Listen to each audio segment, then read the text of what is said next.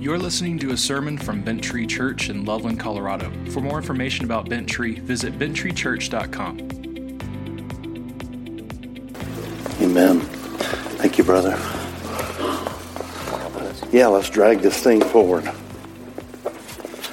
All right.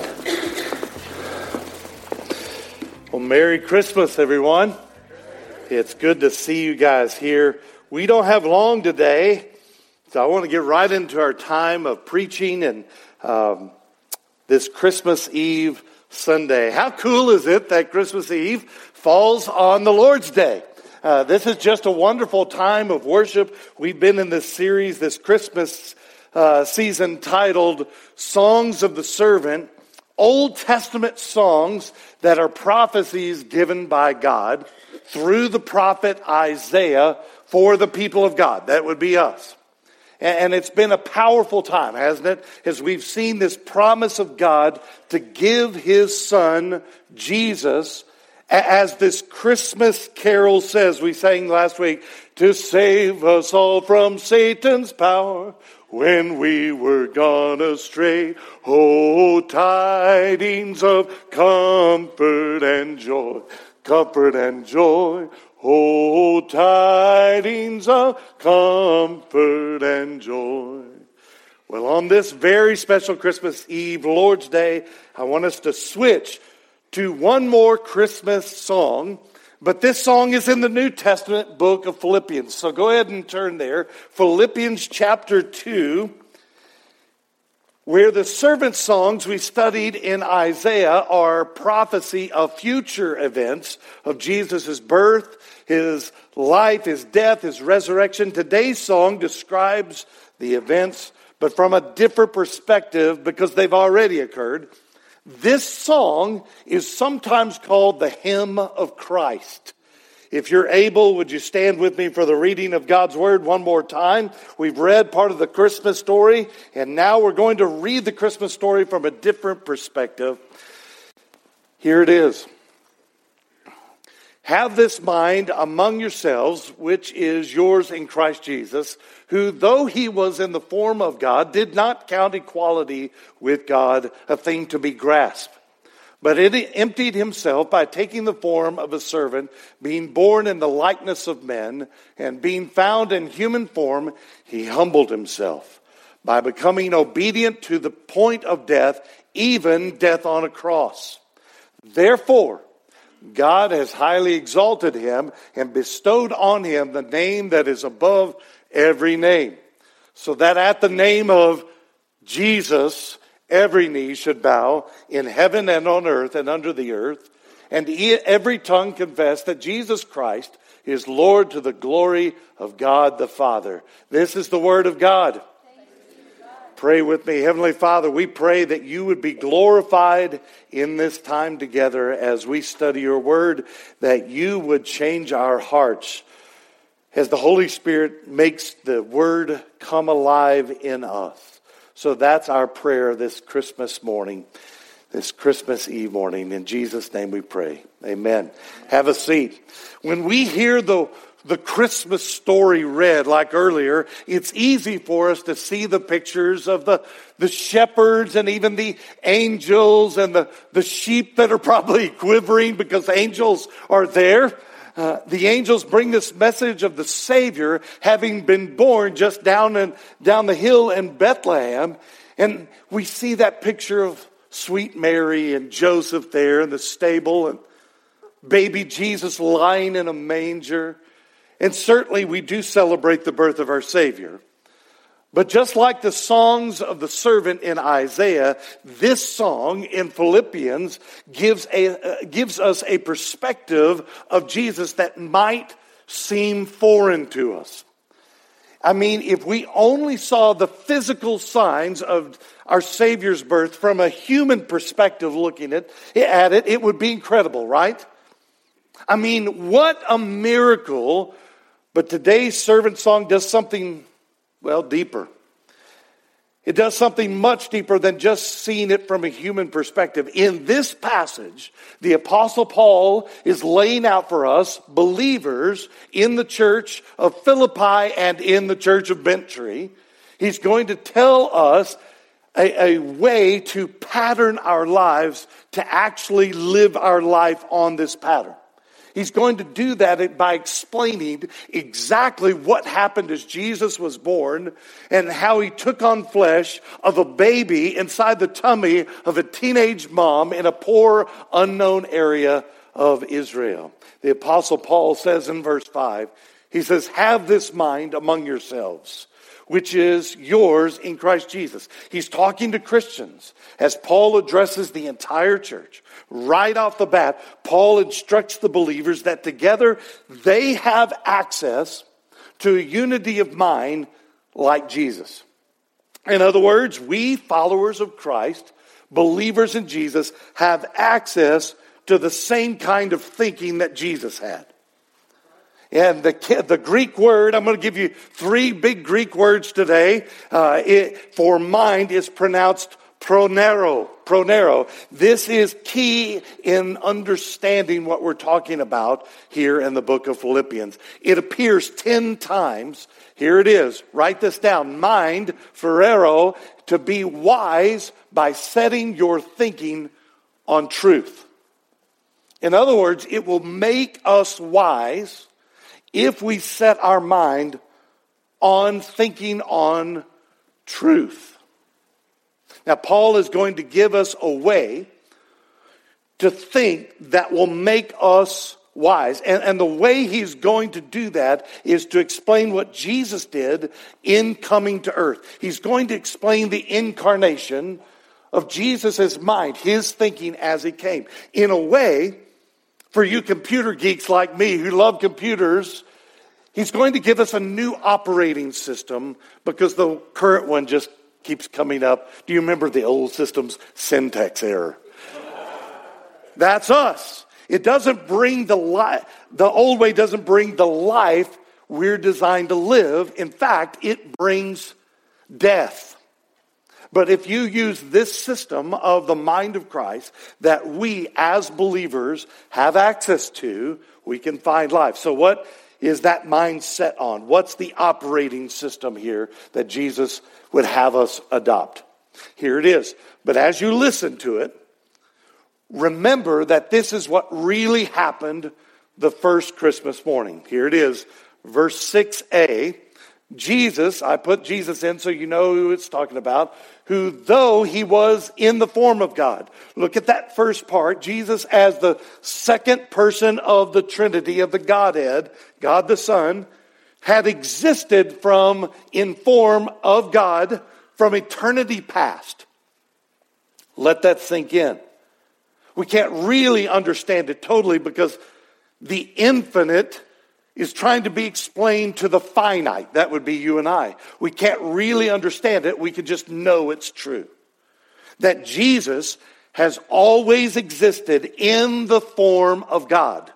When we say that word form, the word form sometimes doesn't mean the appearance of something. I know that blows our mind, but here's another Greek word, the Greek word for form. You'll recognize this Greek word. It's morpha. Here it is, form a complete and exact copy or manifestation of the original. That's what it's saying. Do you see? That Jesus is a complete and exact copy or manifestation of the original. So the word form means a nature or character that we read in the Nicene Creed. It puts it this way being of one substance with the Father.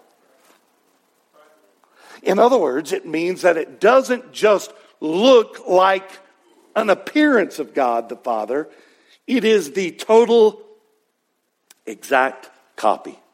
Now, in just a moment, we'll see what that means in more depth, but just hang on through this thought. Jesus, who had been in the very form, same form and nature of God from eternity past, then look at the second line of verse 6. Here it is. Jesus, who, though he was in the form of God, did not count equality with God a thing to be grasped. Now remember, this is a Christmas message, right? There have been times in the past that people have read this verse and they've read into it something totally wrong. So check what you think what this is saying. Let's start by saying what it doesn't mean. What it doesn't mean. Two wrong interpretations. First, the word grasped doesn't mean that Jesus was not already equal with God the Father. It doesn't mean that he was thinking about trying to get equal and get up to the same level to grasp hold of it and be equal with God the Father. Wrong, wrong, wrong, wrong, wrong. Did I mention it was wrong? In fact, that's what Satan's fatal mistake was, wasn't it? And we read in Isaiah 14 14, Satan's thoughts as he was trying to take over heaven. He says, I will ascend above the heights of the clouds. I will make myself like the Most High. So Satan in no way is equal to God in any sense of the word. He wanted to be, though, and that is the lie that Satan would sell to Eve and Adam. All right, second misconception that people have had in this passage it doesn't mean that Jesus had equality with God, but would lose the equality with God if he didn't grasp it. Wrong. The reason that neither one of these works is this. The third Greek, word, you ready? The meaning of grasp in Greek is pronounced harpogmos. Harpogmos. Here it is. Greek grasp a fact that could be used for his own advantage. Now, this is key in understanding this. Grasp, a fact that could be used for his own advantage. Now, this is powerful when we put this all together. So go with me. What Paul is telling us is that Jesus, who had been in the very nature of God from eternity past, look at this, Jesus chose not to exploit his, exploit his equality with God for selfish reasons. Mm. Now we're getting at the heart of the Christmas message. Jesus chose not to exploit his equality with God for selfish reasons. This is the mind of Christ that Paul is saying we should have. It's the operating system, the same attitude of Jesus. Now, although he could have, Jesus could have, Jesus could have exploited this equality. Why? Because he's God. He's God. But instead, what did he do? Look at verse 7. Here it is. But Jesus emptied himself by taking the form of a servant, being born in the likeness of men. Now, this is so important for us to understand this Christmas season because the really, it really, really demonstrates the love that Jesus has for us in coming as a babe that first Christmas morning. Let's be clear. When it says he emptied himself, look, look, Jesus did not stop being God. He did not give up his deity as God. Jesus did not somehow temporarily surrender his divine attributes as a member of the Trinity. In fact, write this down. In his incarnation, Jesus did not empty himself of his divinity. Rather, he added humanity to his divinity. Do you see how that works? He added humanity to his divinity. And it uses in that verse the word form. In other words, he took on full huma- uh, humanity, except without the weight of sin. He became truly, I mean, he was truly God, then he became truly man. One nature, one, I'm sorry, two natures, one person. Now, like Pastor Ralph Helm would say, wriggle that around in your brain for a little bit. His divine nature retained all the attributes of God. His human nature, he was like us in every single way except without sin. As such, he was the perfect Lamb of God that takes away the sin of all who believe in him and satisfies the wrath of God for us. Now, this verse doesn't say Jesus gave up anything at all, does it? Think of it this way the Son of God is so powerful, powerful, so awesome, so glorious, he did something totally unexpected. He took the form of a bondservant, being born in the likeness of man. this all powerful God became a baby in the tummy of the womb of a poor Jewish virgin in a no account town. In emptying himself, Jesus takes on a new role, that of a bond servant. He is held accountable now. He is saying, God, I'm going to carry out your will. I'm bonding myself to you. Because he takes on the flesh of man, even though he is all powerful, he was able to become the lowest of the low, a bondservant. But then he humbles himself ultimately another way. Because look at verse 8. And being found in human form, he humbled himself by becoming obedient to the point of death, even a death on the cross. The suffering leading up to that death by crucifixion is the most torturous and humbling way mankind has ever devised for someone to die. Slowly, painfully, and let's be honest, embarrassingly. Crucifixion didn't usually happen on a tall cross like we see in many of the pictures. They simply didn't want to waste the wood on someone so worthless. Jesus had been scourged, meaning his flesh on his back would have been flayed, so his bones were showing, his ribs were showing, his face was beaten black and blue, he had the crown of thorns. He would have been stripped, totally naked, nailed to the cross, hung just high enough so his feet were just about a foot off the ground so that you could look at this scum in the eyes. That's what the Romans thought, that they could see you. Now, look at this. Look at this.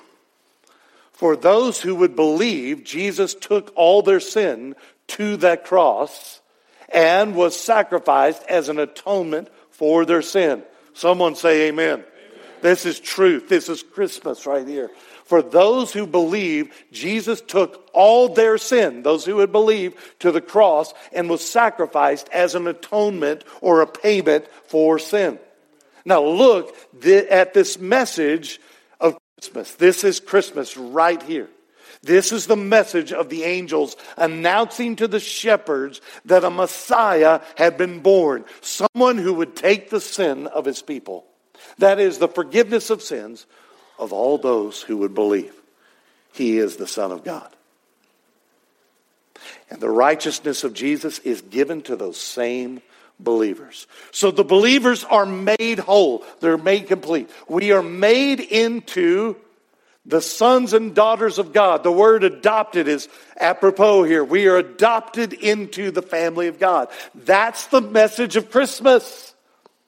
Jesus' death as an atonement for our sin, for those that are born again. So Jesus humbled himself. He went to the cross. He is this all powerful God, and yet he submits himself to utter humiliation, doesn't he?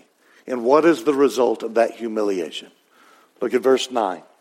Therefore, because of the humiliation, God has highly exalted him and bestowed on him the name that is above every name. Do you get that? Because Jesus humbled himself, because Jesus takes on the flesh of man and goes to the cross humiliated, naked, bloodied. God exalts Jesus and bestows on him the name that is above every name. That word bestows means to grant something. Like a king on the battlefield after a victory, a man is knighted by that king. The king puts a sword on his shoulder and he gives him a royal title. Same idea. God exalts Jesus. And look at that phrase, lifted up, has a double meaning. First, we saw him lifted up as the crucified Christ. God had allowed that. He had done that. And because of that being crucified and lifted up, God lifts up Jesus. God exalts him by giving him this exalted name. But how does that play out? In other words, what does the new exalted name do? Look at verse 10 and 11. So that at the name of Jesus, every knee should bow in heaven and on earth and under the earth, and every tongue confess that Jesus Christ is Lord to the glory of God the Father. Now notice that it, that when it says every knee, it's without qualification. Now, let me ask you a question. Does that mean that all people will be saved in the end? No, no. Quite the opposite. It means that those who are enemies of God will have to admit that Jesus is Lord. They won't want to, but they'll have to. They'll have to get down on their knees. And as they fi- and they as they finally believe, it will be too late for them. They will face eternal judgment. Now the apostle Paul is clearly alluding to the final day, the last day meaning that every knee of every believer and non believer in both heaven and on earth, and check that out, under the earth, angels, heavenly beings, even Satan himself. All of mankind will make this confession. Here it is, write it down. Jesus Christ is the Lord of all creation. Jesus Christ is Lord of all creation. Jesus Christ is Lord of all creation. It, it means God the Father has granted that Jesus is the Lord of both heaven and of earth, over all created things, over the entire universe. But notice, there's a function, there's a reason that Jesus has given this title. What is it? Let's look at verse 10 and 11 one more time. This time, watch for the last line of verse 11. So that at the name of Jesus, every knee should bow in heaven and on earth and under the earth, and every tongue confess that Jesus Christ is Lord to the glory of God the Father. Jesus does it all comes to earth, lives this perfect life, is sacrificed for our sins to bring glory to the Father. That, my friends, is at the heart of all of Jesus' work and our work as well. That we might live our lives and point to the glory of Jesus Christ. Everything that Jesus does is to bring glory is to bring glory to God the Father. Everything, everything that Jesus does is to bring glory to God the Father. That includes everything in our lives that He brings to us. And it doesn't end there. Write this down. Sorry, there's so many things to write down so fast, but they gave me a time and they threatened me. God the Father glorifies Jesus the Son. God the Father glorifies Jesus the Son now. Do you see that? Jesus had glorified God the Father. Now uh, God the Father is going to glorify Jesus the Son. The Apostle Paul tells us this in Ephesians 1 20 through 22 that he, talking about God the Father, worked in Christ when he raised him from the dead and seated him at his right hand in the heavenly places, far above all rule and authority and power and dominion. And above every name that is named, not only in this age, but also in the age to come. And he put all things under his feet, under Jesus' feet, and gave him as head over all things to the church. That be us. To say that God glorified and continues to glorify the Son it's a massive understatement. We can't really even comprehend what all that means for our future as we look forward to the return of Christ Jesus and the establishing of his kingdom with us. We will be seated by him. Whoo! Baby, that's big. The world, the world and non-Christians love to play along with the idea of Christmas unless we talk about the real meaning of Christmas. Turn with me to Luke 2.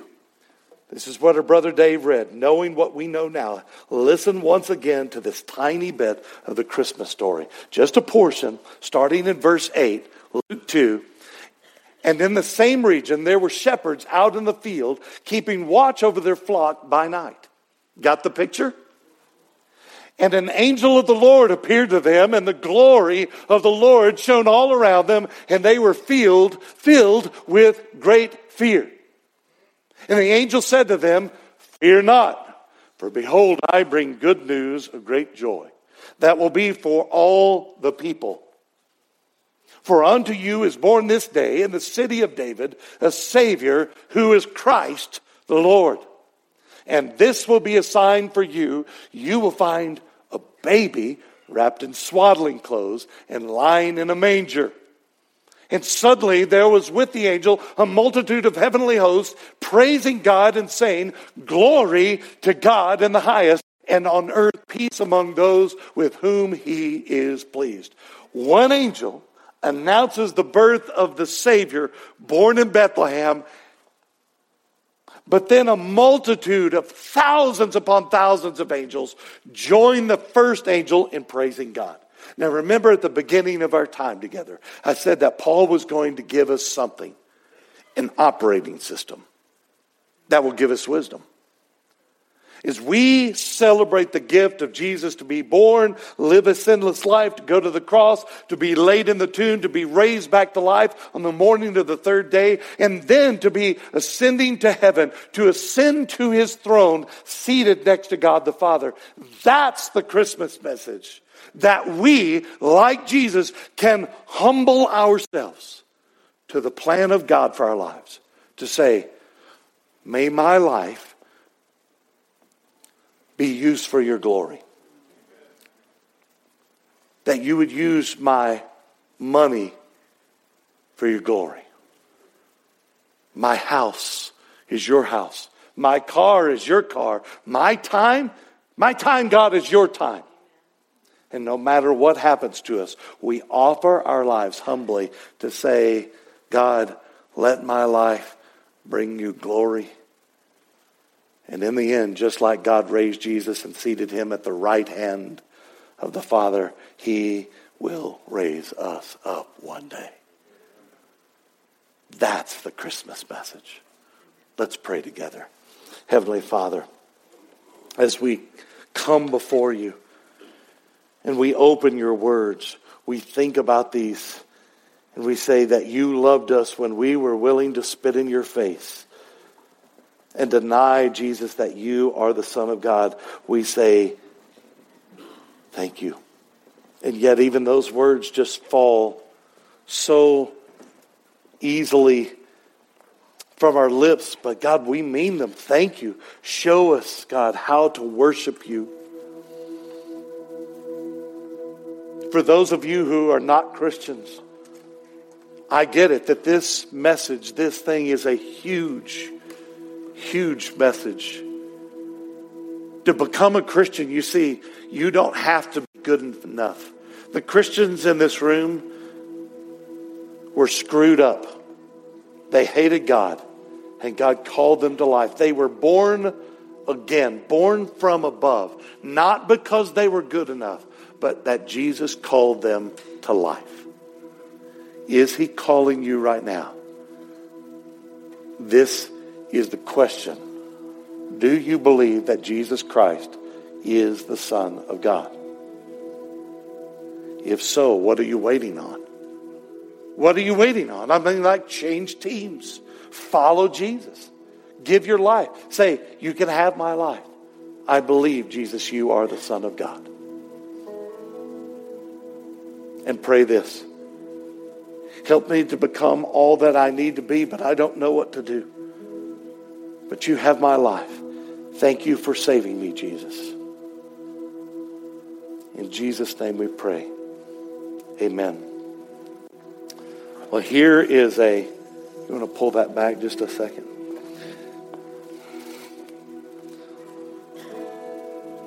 If you'll take your. Not yet. Not yet. Sir. Not yet. Go ahead. Would you please stand with us as we give glory to God.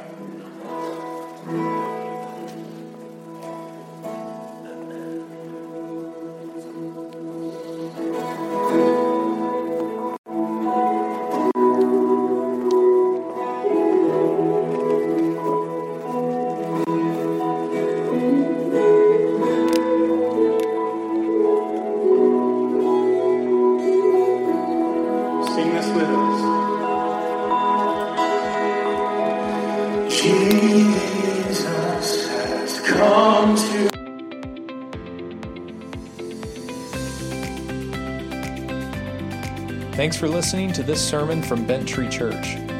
To get connected at Bent Tree and for more information, please visit benttreechurch.com.